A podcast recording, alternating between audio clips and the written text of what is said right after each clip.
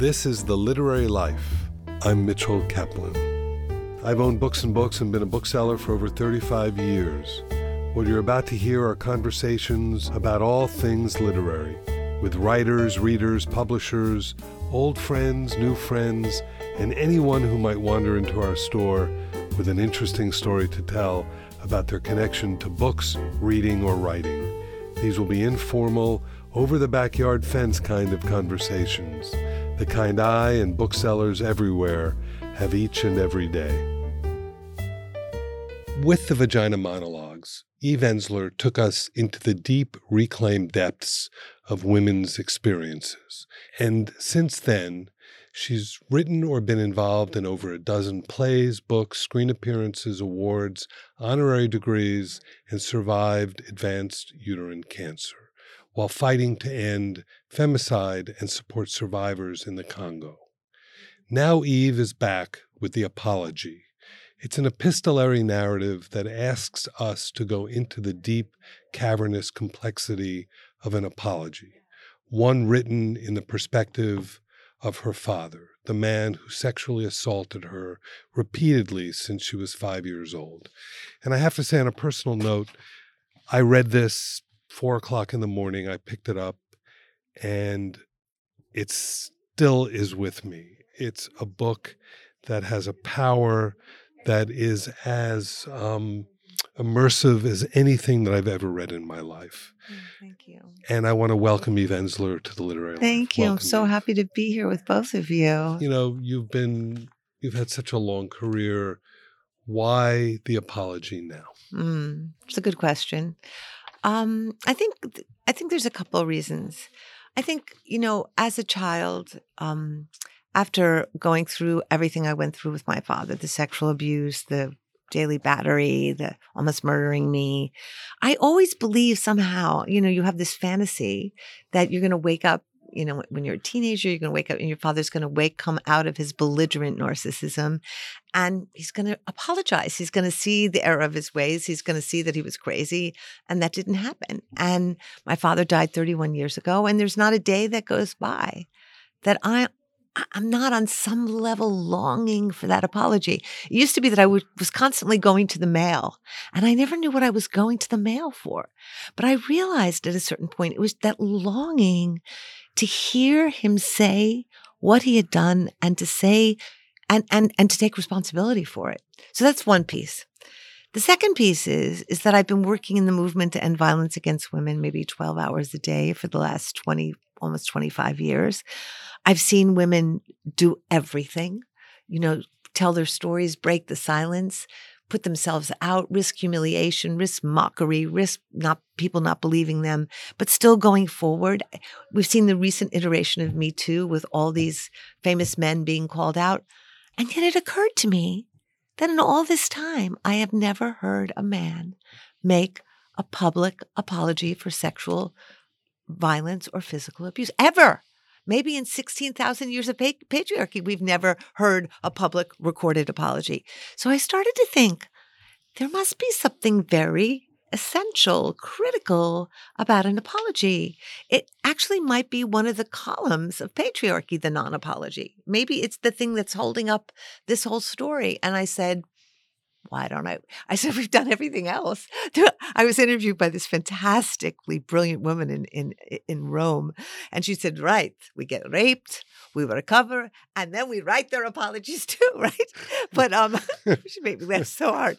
But what I really decided, I said, maybe I should write the apology I need to hear. And maybe I should say the words and write it in his voice and let him inside me and go inside him and see if A, that could be a healing experience, but also maybe I could actually create a blueprint, a template for what an apology might look like for men, right? And this might be something, an offering that men could look towards in making their apologies, because there are plenty of apologies that need to be made. Well, we just saw an example of a non-apology. No, it was astonishing. Right. It was not only a non-apology, it was a non-recognition of any woman who had been trafficked or sold or I mean, at one point when he said it was unbecoming, and she said, unbecoming?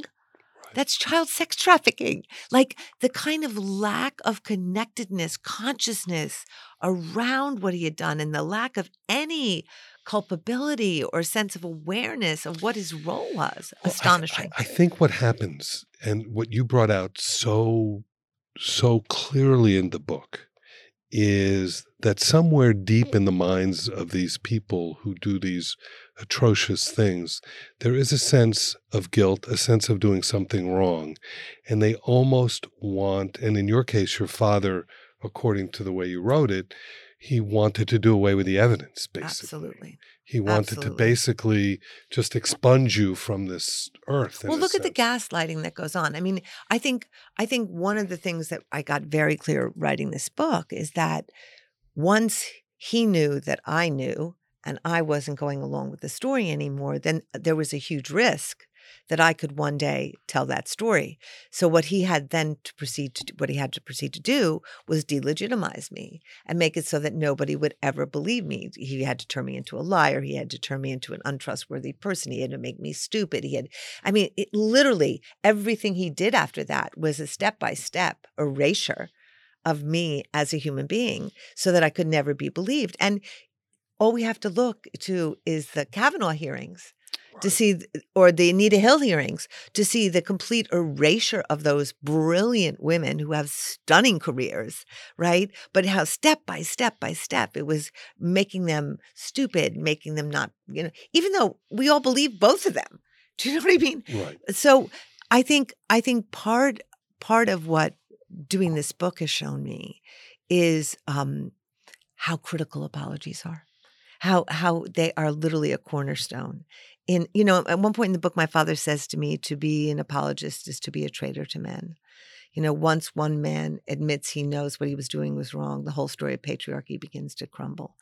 And I think that really is it. I mean, it's like to say you are wrong is actually admitting that you are humble, you are vulnerable, it's the hallmark of our politics today. Mm-hmm. I mean, what does everybody say about our president? That he never admits to anything that he's done that's wrong. On the contrary, he becomes the victim. Yes. Which is exactly what my father did. It's the reversing the victim pathology. It's suddenly there's a witch hunt against him.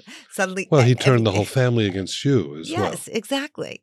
But I think the other thing that your book does, for me at least, as a man who has a daughter, the absolute brutality with which your father approached you, was something that I had never really seen before. Mm. And not that I guess maybe I'm naive to that, but the absolute brutality you wrote so vividly that it literally took my breath away. Mm. And I have a 29-year-old daughter, and I remember when she was 5, and I remember when she would run and take my shoes off when I came home from work. Yep. And I just couldn't imagine.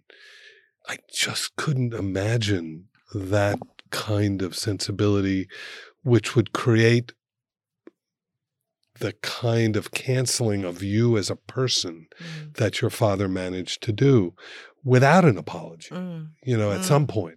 It's like if you look at where patriarchy will take you if you let it go. Right. If you put privilege and power together with a childhood that he had, which was basically he was born 15 years after the last child. He was the accident that became the miracle. He was the golden boy. He was perfect. He was adored. But adoration is not love. Adoration is a projection of someone's self-idealized image onto you, which you are then forced to live up to, robbing you of your humanity. When you have to be perfect, you can't be vulnerable. You can't show weakness. You can't cry. You can't be open. You can't express wonder or curiosity or doubt or anything that's human. And I think what my father did with all those feelings he wasn't allowed to share is he pushed them under and he pushed them under and he pushed them under, and they eventually metastasized. But I don't think that lets him off the hook in any way whatsoever. No, wait, let me just say, there's a huge difference between explanation and justification. True. There's no justification for what my father did or any perpetrator does. But Understanding is critical to transformation. And what I wanted to do in this book is I wanted to let my father explain to me how he became a kind of man who was capable of doing what he was doing. It didn't justify it, but it's like if we don't look at the roots of the violence in men, why, for example, are 1 out of 3 women on this planet being raped and beaten? I wish I could tell you that this book was really extreme. I thought I'll put this into the world in a couple hourly. I'm getting stories. Instagrams, letters. I just got a letter like a half hour ago from a woman from Italy who told me, I picked up your book. I started to read it. I live in darkness. My father did the same thing to me. I can't pull myself out of the hole. Will I ever get out of this darkness? I feel like I'm sinking every day. I cannot tell you how many letters like that I'm getting. So this is a pathology that is rampant. And I was just in India and Taiwan and Paris and Italy. It doesn't matter where I go. You wrote this. It's a kind of hybrid book, really. It's a memoir because it tells your true story. And it tells the story of your father as you imagined it to be. So what kind of research went into that? Well, I think... I say at the beginning of the book that it's a conjuring. You know, my father obviously didn't talk a lot about anything that mattered. So I didn't know very much about my father. You know, I there were hints, like I knew he wanted to be a rabbi. You know, I knew that he had a very tricky older brother where something went on. I knew he had sisters. And his parents. But I never knew his parents because my father was 50 when I was born. Right. So they were gone by then. I only knew a couple of aunts. So I didn't know a lot about my father, and I certainly didn't know anything about his childhood, except what I could piece together from hearing from his aunts that he was totally adored, and also seeing who my father was, and I knew the charm part because I had witnessed the charm part. You know, my father was so charming and so handsome, so it was this ability to fool the entire world and then come home, and you know, it was very interesting. A person who worked with my father wrote me an email recently after reading the book. And he said, I worked with your father for years. And it was always really weird to me, he said, that in all the years I worked with him, he never once mentioned his children. Hmm. And I was like, okay, that would be my father, you know? But So I think the book is a conjuring. I think there's some things I knew. There's some things I made up. There's some things I really believe my father told me as I was writing the book. Like he would literally start speaking to me. He was very present when I wrote the book. He really was present. Well, and what you describe so well is how you were able to not ultimately be defeated by it. It was certainly difficult. It was certainly created an amazing amount of upheaval. But how did you survive it all, do you think? You know, I just wrote to the woman who wrote me today, and I just said to her, it takes a long time to come out of darkness. It doesn't happen overnight. First of all, you have to realize you're in it. It took me so many years to even understand that what I went through wasn't normal. I remember making a joke one night being drunk with friends in college saying, yeah, and then my father told my mother to get the kitchen knife. And everyone stopped laughing and said, what? This isn't normal? This didn't happen in your family?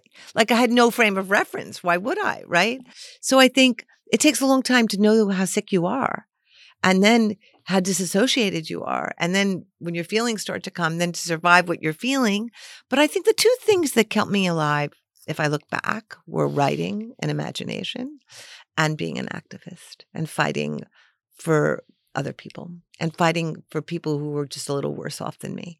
I think that gave my life so much meaning and it gave my life purpose. And as long as I could kind of be engaged in that, I felt... I mean, there is such a value in being in the struggle and being an activist and caring about other people, because when you can't care for yourself, when you can't function, at least, you know, I remember the years where I was just completely falling apart and I went and worked at a homeless shelter for 8 years and I just showed up every day and it was like, okay, I can do this.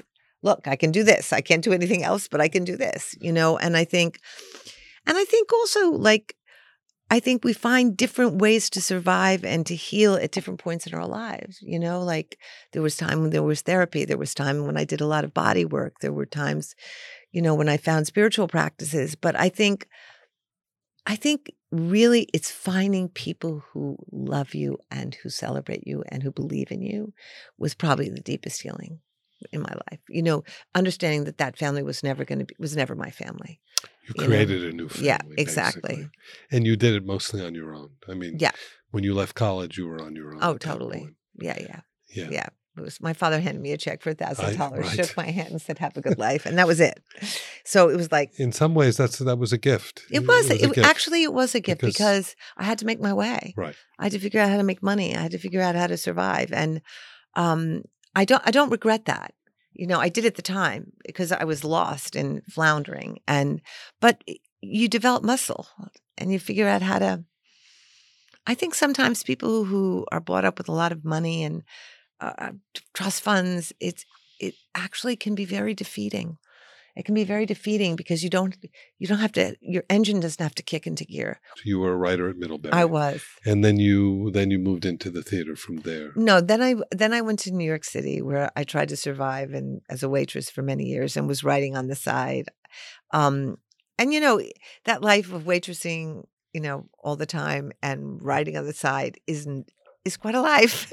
But I think eventually, you know, a poem would get published here. I remember my first poem got published in the Chicago Review and I about died. And then it was like step by step. And then I finally wrote this one-woman show that we put on in this loft and then it moved to an off-Broadway theater. So that was the beginning. And then, you know, step by step by step, you just keep working and working and working and working. And eventually, you know, I assumed I'd always be a very way downtown artist because I was a very political writer and I was writing about feminist issues and I was writing about the body. And at that time, there weren't a lot of people writing about that. And it was not, you know, I don't know, it was downtown stuff. So, you know, the fact that the Vagina Monologues was the thing that brought me, you know, into the so-called mainstream, I still find to be the funniest thing in the whole world. I mean, the most ironic thing, you know. The writing in this is just so wonderfully done and so wonderfully conceived. The whole idea of the shadow man. Talk about that a little bit.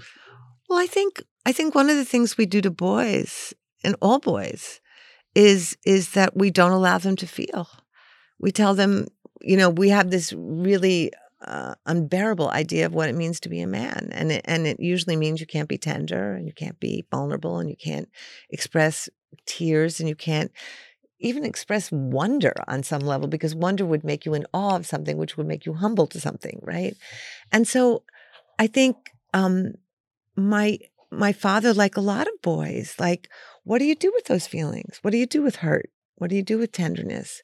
What do you do with fear? What do you do with all those things that you would like somebody to give you solace or comfort for, but you can't reach out? You push them underground. And, you know, I once said, I think that all the bullets are for men are hardened tears, like the tears that didn't get shed. And so I think my father eventually pushed so much underground that it metastasized into an actual character, this character called Shadow Man, who I think when I was born, I was the first daughter. And I think he had such so many overwhelming feelings of tenderness toward me. But no one had been tender to my father, or no one had allowed tenderness inside my father. So he had no way to process those feelings. So what he did, which is what men often do, is he sexualized it because that was the closest component to what tenderness felt like. And of course, then it became incest and then it became sexual violence.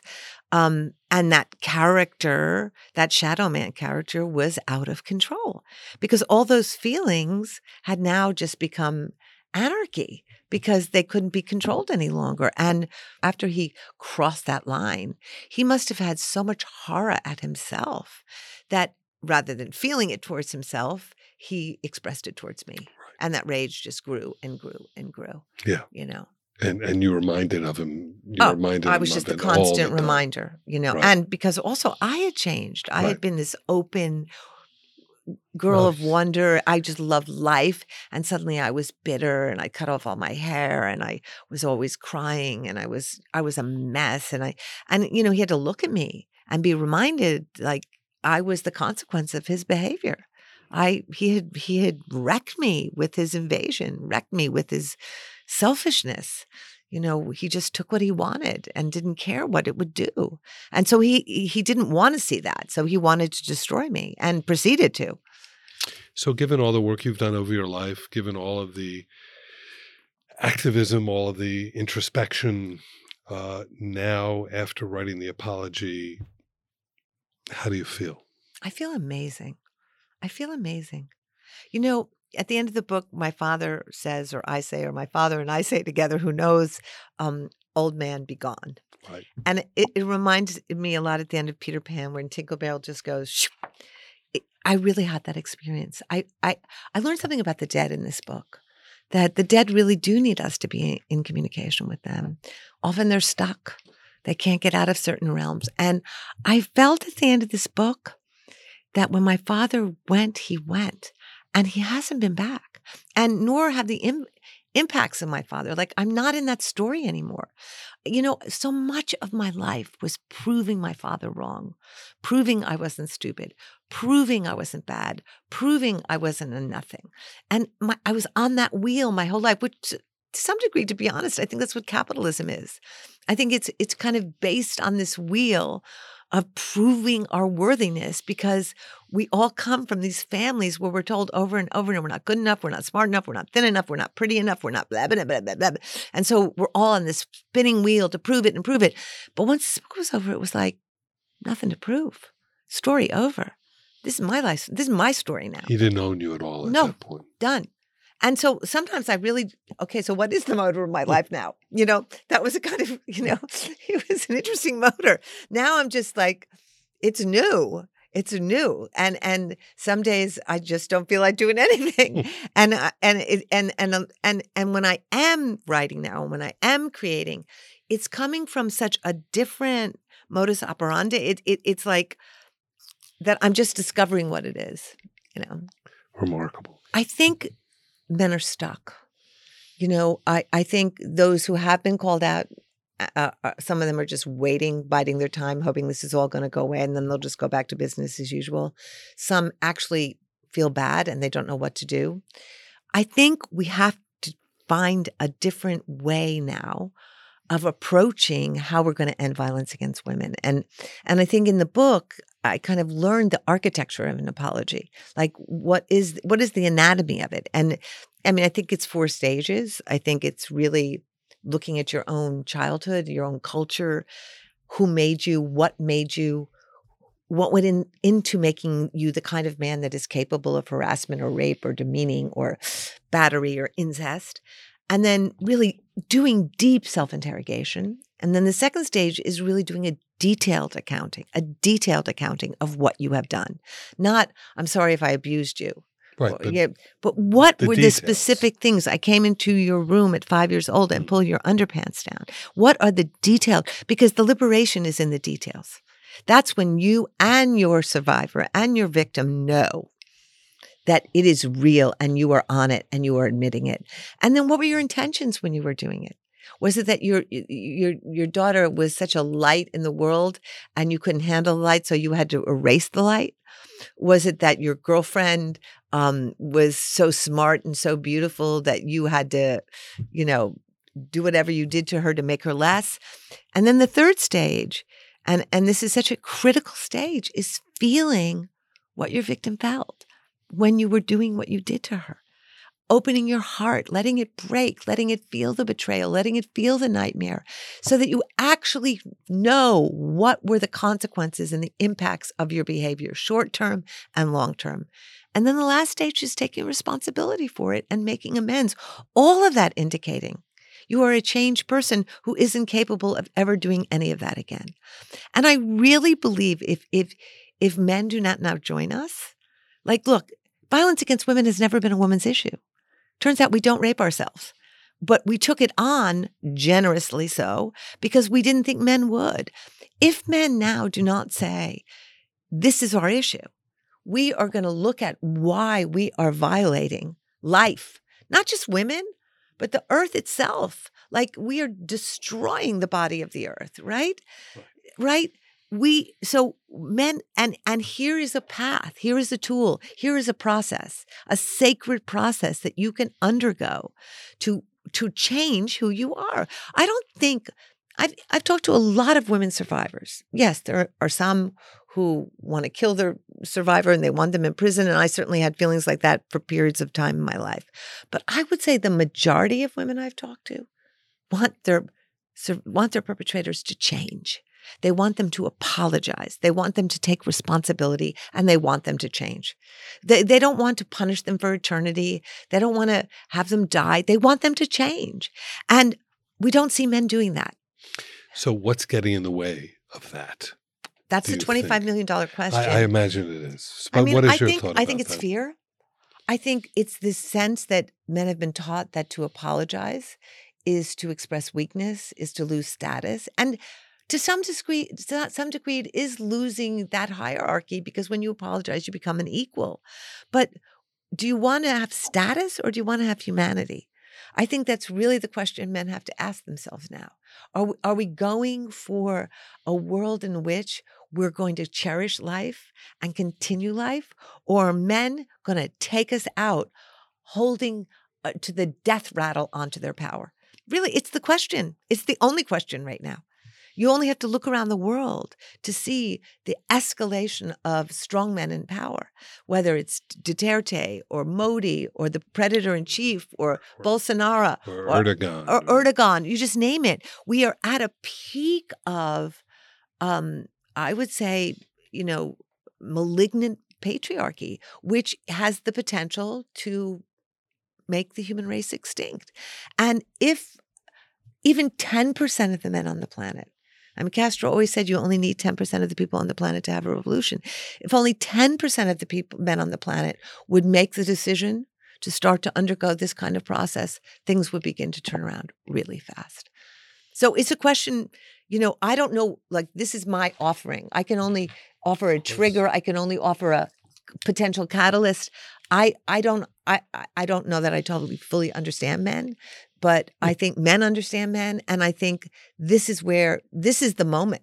This is the moment we're in right now. It's a critical moment. How do we raise our sons today? And I'm not expecting you to have an answer. I don't have an answer. I had two sons. I don't know that I specifically went to raise them in a particular way.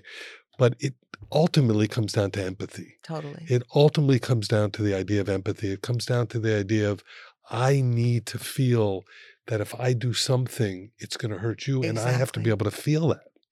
Well, part of it is not squashing boys' feelings. Right. And I think everybody does it. I think men do it. I think women do it.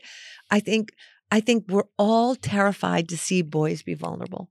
We tell ourselves, well, we have to protect them in the world that they're going into. Well, it's only that world because we're telling them to be like that in that world, right?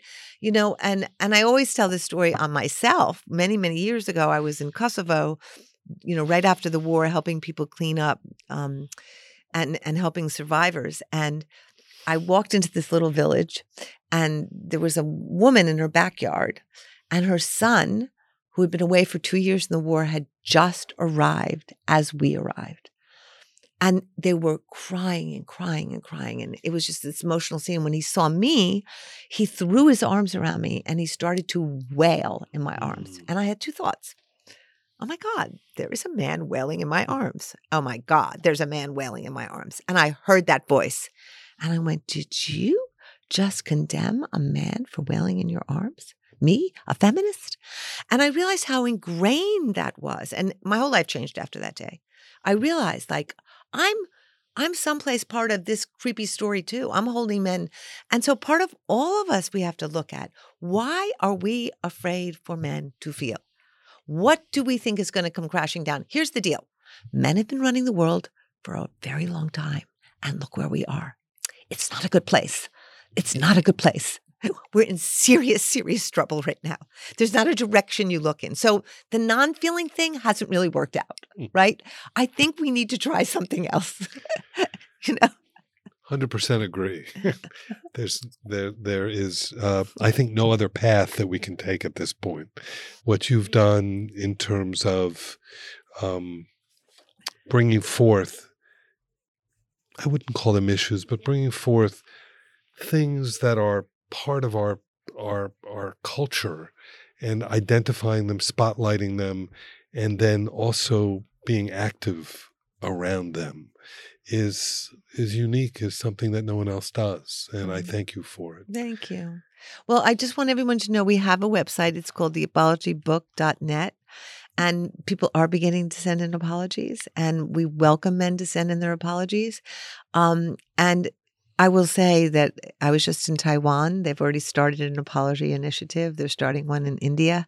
I think we're going to begin to see this start to happen. And if you want to get the book and sit with four male friends and a therapist or a clergy or advisor and start to really work on your amends and it would be a very good thing.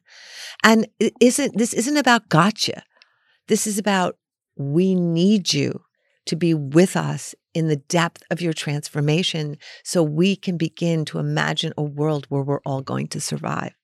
That's how critical this is. This isn't like, oh, we've got you now and we're going to pin you to the corner and punish you for life. It's not about punishment. It's about change. It's about healing. It's about healing. And we've got to get out of this punishment mentality. It's not doing anybody any good, particularly the 3 million people who are dying in prisons and aren't changing because there is no love. There is no thinking. There is no rehabilitation. There is no understanding that everybody gets where they get to because something's been done to them. And the cycle has to be broken. You mentioned gaslighting before. Mm-hmm. And I think it also means that we have to be honest politically with what's happening. Mm-hmm. And we have to be honest about what's happening in the world around us even right now. Mm-hmm. And if we're not, this will just perpetuate itself. Totally. And look, I've always felt about this predator in chief. Like I've said it for a long time, like he didn't grow out of a vacuum. White supremacy, misogyny, hatred of immigrants has been in this country forever. What he did is he surfaced. He's our reckoning. And he's given us an opportunity to really make reparations and apologies to indigenous people who were first, to African Americans who were enslaved for 400 years and then thrust into Jim Crow and Reconstruction and mass incarceration. Like, we have an opportunity right now. Everything's up. It's right here. We can actually turn this around, or we can be flooded by it and washed out to sea. It's up to us. So the apology will spread. I hope so. In every direction. Yeah, that's the idea. Thank you, Eve. Thank you, Eve Ensler. Thank you.